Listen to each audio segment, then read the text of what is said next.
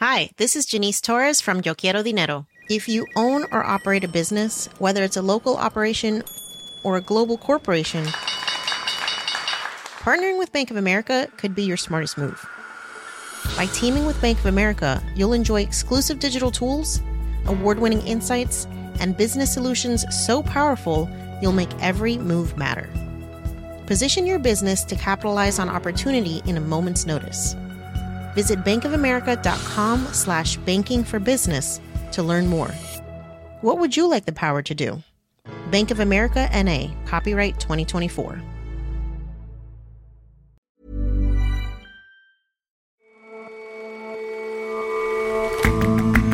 Hello and welcome to The Intelligence on Economist Radio. I'm your host, Jason Palmer. Every weekday, we provide a fresh perspective on the events shaping your world. Risk is a funny thing. Actuaries and economists try to anticipate it, but people deal with hazards in unexpected ways.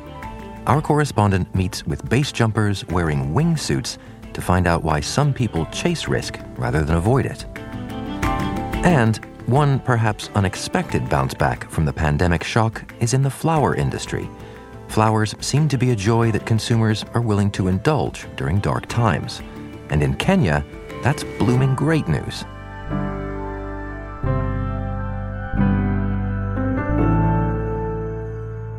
But first, it's been six weeks since the end of the transition period when Brexit formally, fully, finally happened. This is an amazing moment for this country. We have our freedom in our hands, and it is up to us to make the most of it. So far, it hasn't been straightforward. This week, the European Commission listed a series of shortcomings in how Britain is following border agreements in Northern Ireland. Meanwhile, Amsterdam passed London as Europe's largest centre of share trading. Uh, yes, of course, there are uh, there are teething problems, and uh, what I can say. Britain's government is projecting confidence about getting past this teething period. There are some specific issues that relate to our departure from the European Union that can be resolved um, in uh, the next few weeks and months as we adjust to a new situation. At the same time, figures released this morning show that the country is grappling with a record fall in economic output. Although the deal is done, the transition period over, the relationship between Britain and Europe, whether on banking or trade, is still far from settled. It was inevitable when Brexit took effect that some business would move out of London because the business of London in the city has lost its automatic right to trade out of London across Europe. John Peet is The Economist's Brexit editor. And because it's lost that, it's not recognised by Brussels, and therefore quite a lot of share trading in European shares and other euro denominated bonds was going to move. And it has moved. It's moved very fast, most of it to Amsterdam. And what kinds of impacts can we expect from that kind of shift? I think we'll see more shifting of trade, more fund managers moving capital, more trading in euro derivatives will move into the European Union. That will mean some lost jobs. It will mean some banks have to relocate people and activities to continental Europe, to Amsterdam, Paris, and Frankfurt. It's not going to be huge in terms of the city. The city is a global financial centre. It's still going to be Europe's largest financial centre, but it's going to lose a lot of its European business. And is that a permanent shift, do you think, or could that business return? If Brussels were to recognise British financial regulation and the city as equivalent to its own, then some of the business might come back to London. But I think it's unlikely that the EU will do that. I mean, many countries in the EU, including Brussels, want to take back a lot of the trading in euro denominated stocks and shares. And they don't really see any reason why they should be helpful to the City of London. And and what about trade, though, the, the movement of, of physical goods? How's that coming along in the post Brexit era? Trade in physical goods is problematic. I mean, we haven't seen large queues of trucks at the border going down to Dover, across to Calais, but a lot of traders and exporters are complaining about problems. Shellfish exporters have been told they can't export shellfish to the European Union. Quite a lot of truck drivers have found they haven't got the right papers. There's customs procedures that have slowed things down. This week, the British Chambers of Commerce survey suggested that half of British exporters to the EU were facing serious problems of new red tape that was obstructing their activities. That suggests it's quite a big problem. This is all what happens when you erect trade barriers. Some estimates say that total British exports to the European Union could fall by a third as a result of these barriers that we have built into the system. And is that just a function of the adjustment period that's happening now, or is this just the way things are, are going to be from here on out? I mean, some ministers, when the deal took effect on the 1st of January, said, look, this is just teething troubles. Businesses will get used to it. You just have to adapt, and then we can go back to business as before. There's an element of just learning the ropes, you know, what forms you have to fill in. How do you get your trucks through Calais? So it will settle down a bit, but it will settle down in a system which has far more barriers to trade, far more bureaucracy, and therefore less trade will happen. But what about trade with Northern Ireland in particular, which had been such a sticking point throughout the negotiations? The issue of Northern Ireland has indeed been the big problem for the Brexit negotiations from the very beginning, because both Britain and the European Union said they would do everything they could to avoid what's called a hard border between Northern Ireland and the Republic of Ireland, because that was regarded as something that could risk the Good Friday Agreement. It would be a very bad step to take. And the only way to do that is either to keep the whole of the UK in a customs union or Northern Ireland on its own in a customs union. Boris Johnson chose the second. He's put Northern Ireland in the single market for goods and in the customs union with the European Union, but taken the rest of the country out. The consequence of that is a border between Great Britain and Northern Ireland. And we are seeing now that that is causing quite serious problems because there have to be checks and customs between Great Britain and Northern Ireland. Serious problems of what sort? We've seen a lot of reports of supermarkets in Northern Ireland with empty shelves because the supermarkets haven't worked out how to get stuff across from Great Britain to Northern Ireland without having to go through very expensive checks and controls. This is really upsetting people in Northern Ireland, and some of it seems pretty absurd, which is why the British government is asking for grace periods to be extended and possibly for parts of, of what's called the Northern Ireland Protocol to be reset. I think the EU would say that is slightly absurd. It was Britain that insisted on leaving the European Union, Britain that refused to extend what was called the transition period. I mean, you can see where the EU is coming from on this one. It's as if Britain wants the pre Brexit regime to stick around.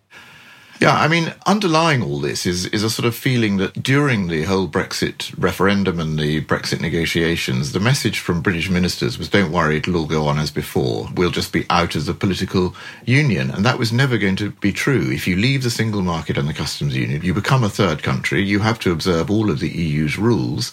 And the EU is, is, is a protectionist organisation that subjects all imports to controls. And that is just something you have to live with, having taken the choice that you're going to leave. It's a choice made by the British government, and the EU is saying you have to live with the consequences. But you mentioned the issue of ensuring goods, for example, don't pass from Northern Ireland to the Republic of Ireland. That brings us right back to the real deep question here about a, border between the two. Well, that's right. And I mean, the Democratic Unionist Party, which is the largest party in Northern Ireland, that want to, to scrap the Northern Ireland provisions of the treaty and go back to pure, simple single market trade between Northern Ireland and Great Britain then the European Union would say, well, that means we will have to have border checks between North and South. That would have serious security implications. Already there have been suggestions that trade between Great Britain and a border in the Irish Sea is something that some people dislike so much. They've threatened some, some of the customs agents that, uh, that, that have to administer it. So it's a very difficult situation. I mean, it has to be said, having talked to you about this over the course of years now, a lot of these issues we spoke about for years. Remainers said this, these would be problems. People warned that this would happen, and, and frankly, here we are. Well, that's right. Some in the British government say it's all sort of Project Fear all over again, and um, and you're exaggerating how difficult this is, and it'll all settle down, and there are just teething problems. And yes, it is true that business on both sides between Britain and the European Union will settle. They will discover ways of trading. But it is also true that if you impose new non-tariff barriers, customs checks, border controls, and all that paraphernalia between the United Kingdom and the European Union, by far its biggest trading partner, you will impose costs on businesses, you will reduce the volume of trade, you are likely to make the British economy weaker. That is an inevitable consequence of a hard Brexit that takes the UK out of the single market and the customs union, which was a choice made by the British government. And as Brussels keeps saying, if you choose that, you should accept the consequences. That's a price you pay for regaining sovereignty, which is what the Brexiteers wanted to do. We will see if the price is worth paying. Thanks very much for joining us, John. Thank you.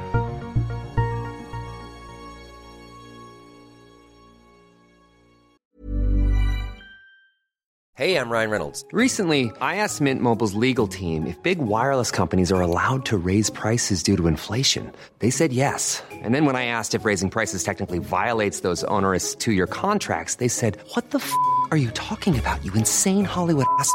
So to recap, we're cutting the price of Mint Unlimited from $30 a month to just $15 a month. Give it a try at mintmobile.com slash switch. $45 upfront for three months plus taxes and fees. Promo rate for new customers for limited time. Unlimited more than 40 gigabytes per month. Slows. Full terms at mintmobile.com.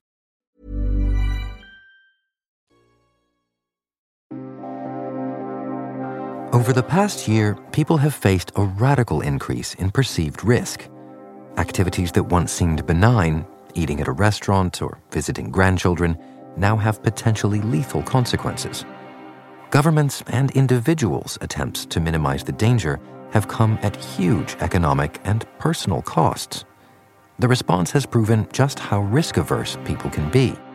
But if humanity is trying ever to minimize risk, why do some people seek it out?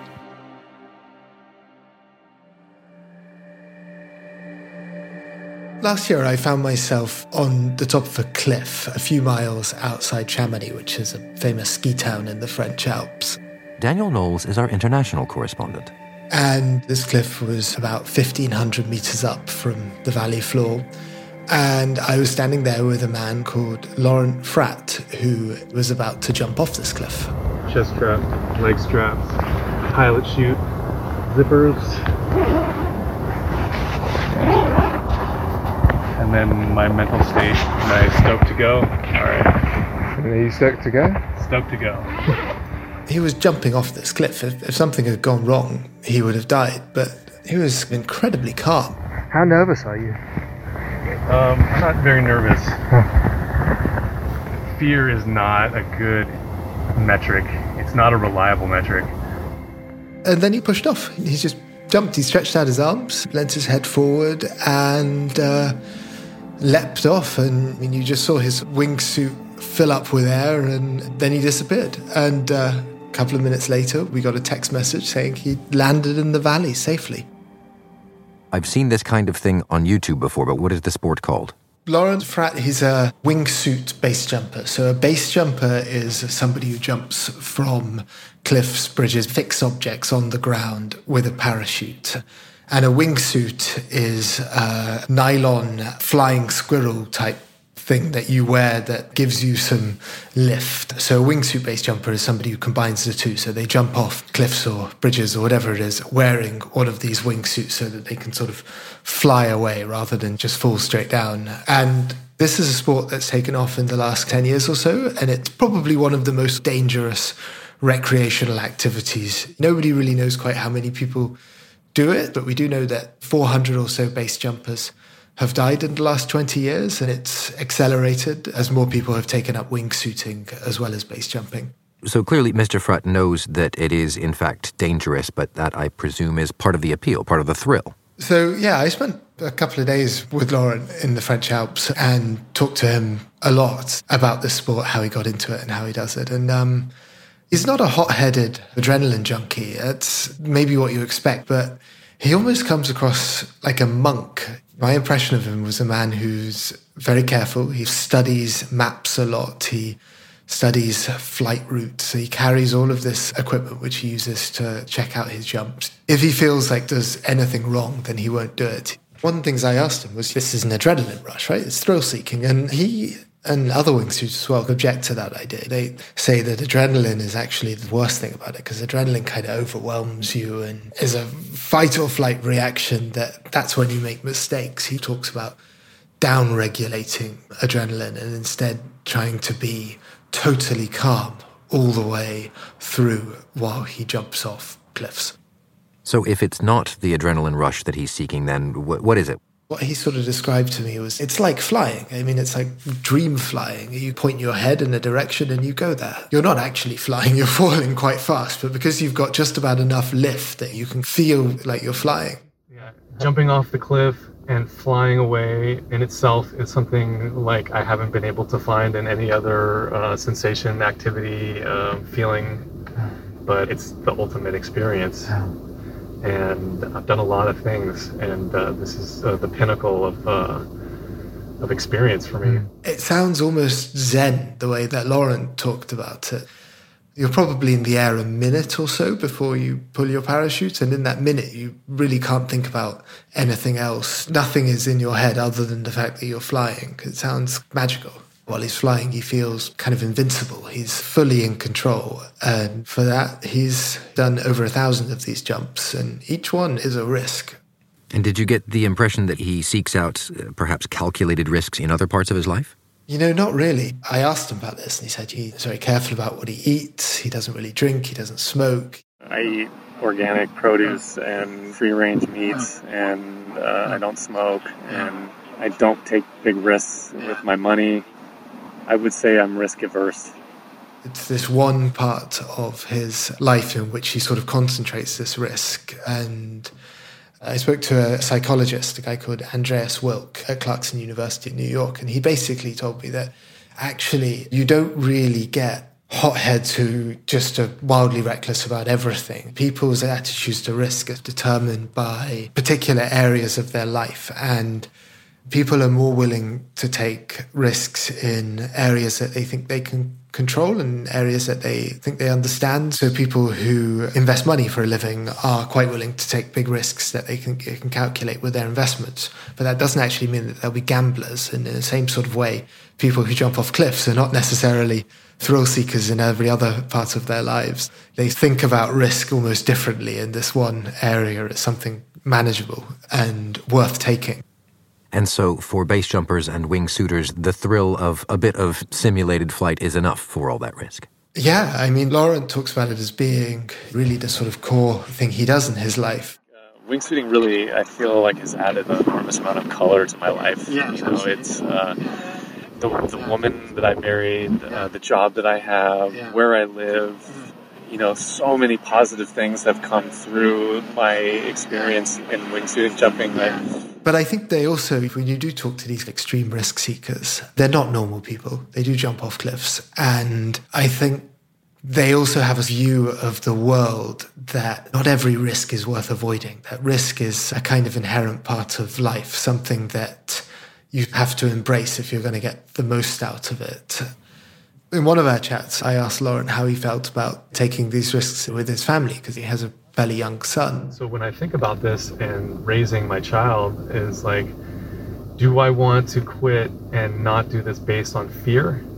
Or, you know, because I want to continue to inspire him to, uh, to live his dreams and get uh, what he wants out of life. And, um, and for the moment, this is what I want for my life. Um, what I took from this, this past year, we've all been trying to avoid one particular type of risk, disease. And what was great about meeting these people who jump off cliffs was a sort of reminder that there's also a risk in not taking risks. There's a cost to it. And we don't want to minimize every risk possible because it would minimize our lives too. And probably not everybody should go jumping off cliffs, but we should remember that there are risks worth taking as well as ones worth minimizing. Thanks very much for joining us, Daniel. Yeah, and thanks for having me on, Jason.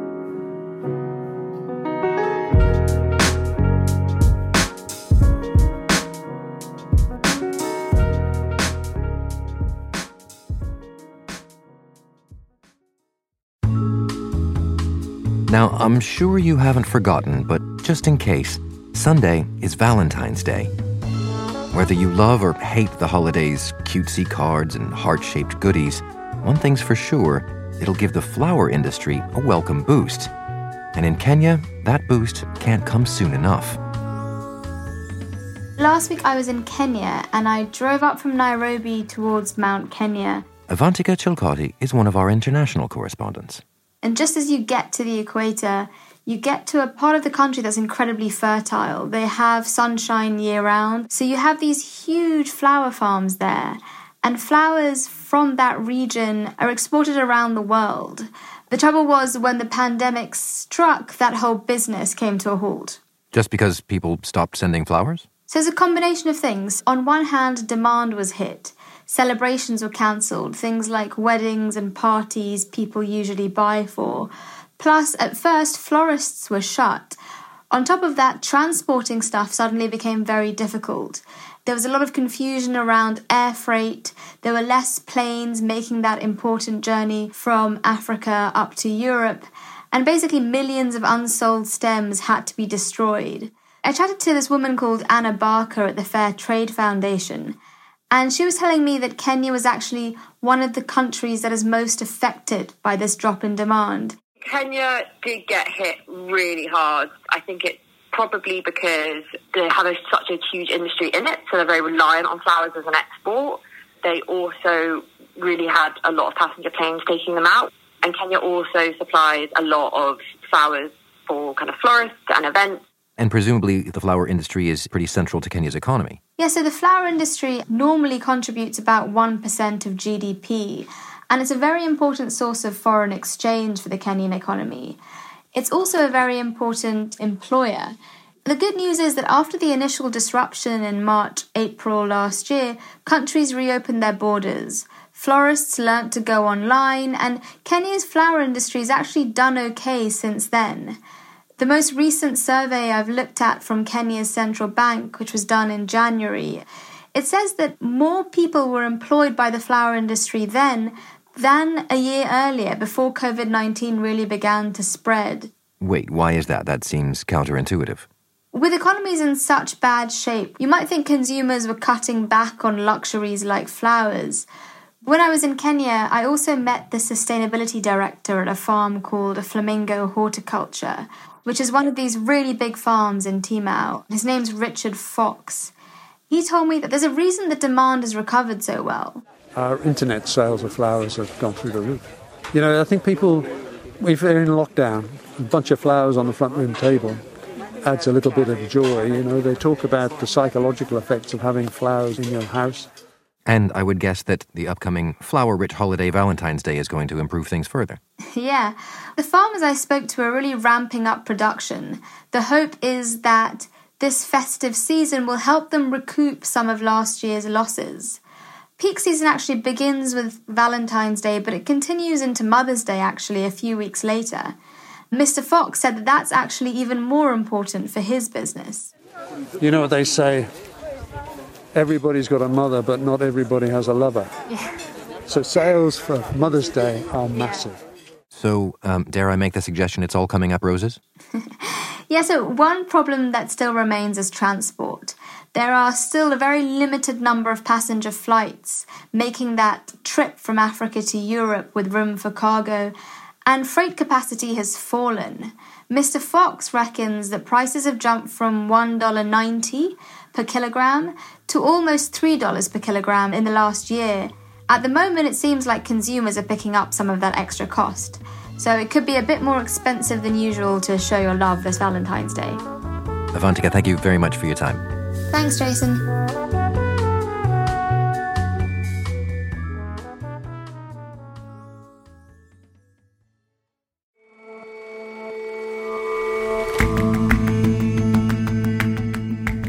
That's all for this episode of The Intelligence. If you like us, leave us a rating and a review. And you can subscribe to The Economist at economist.com slash intelligence offer. The link is in the show notes. See you back here on Monday.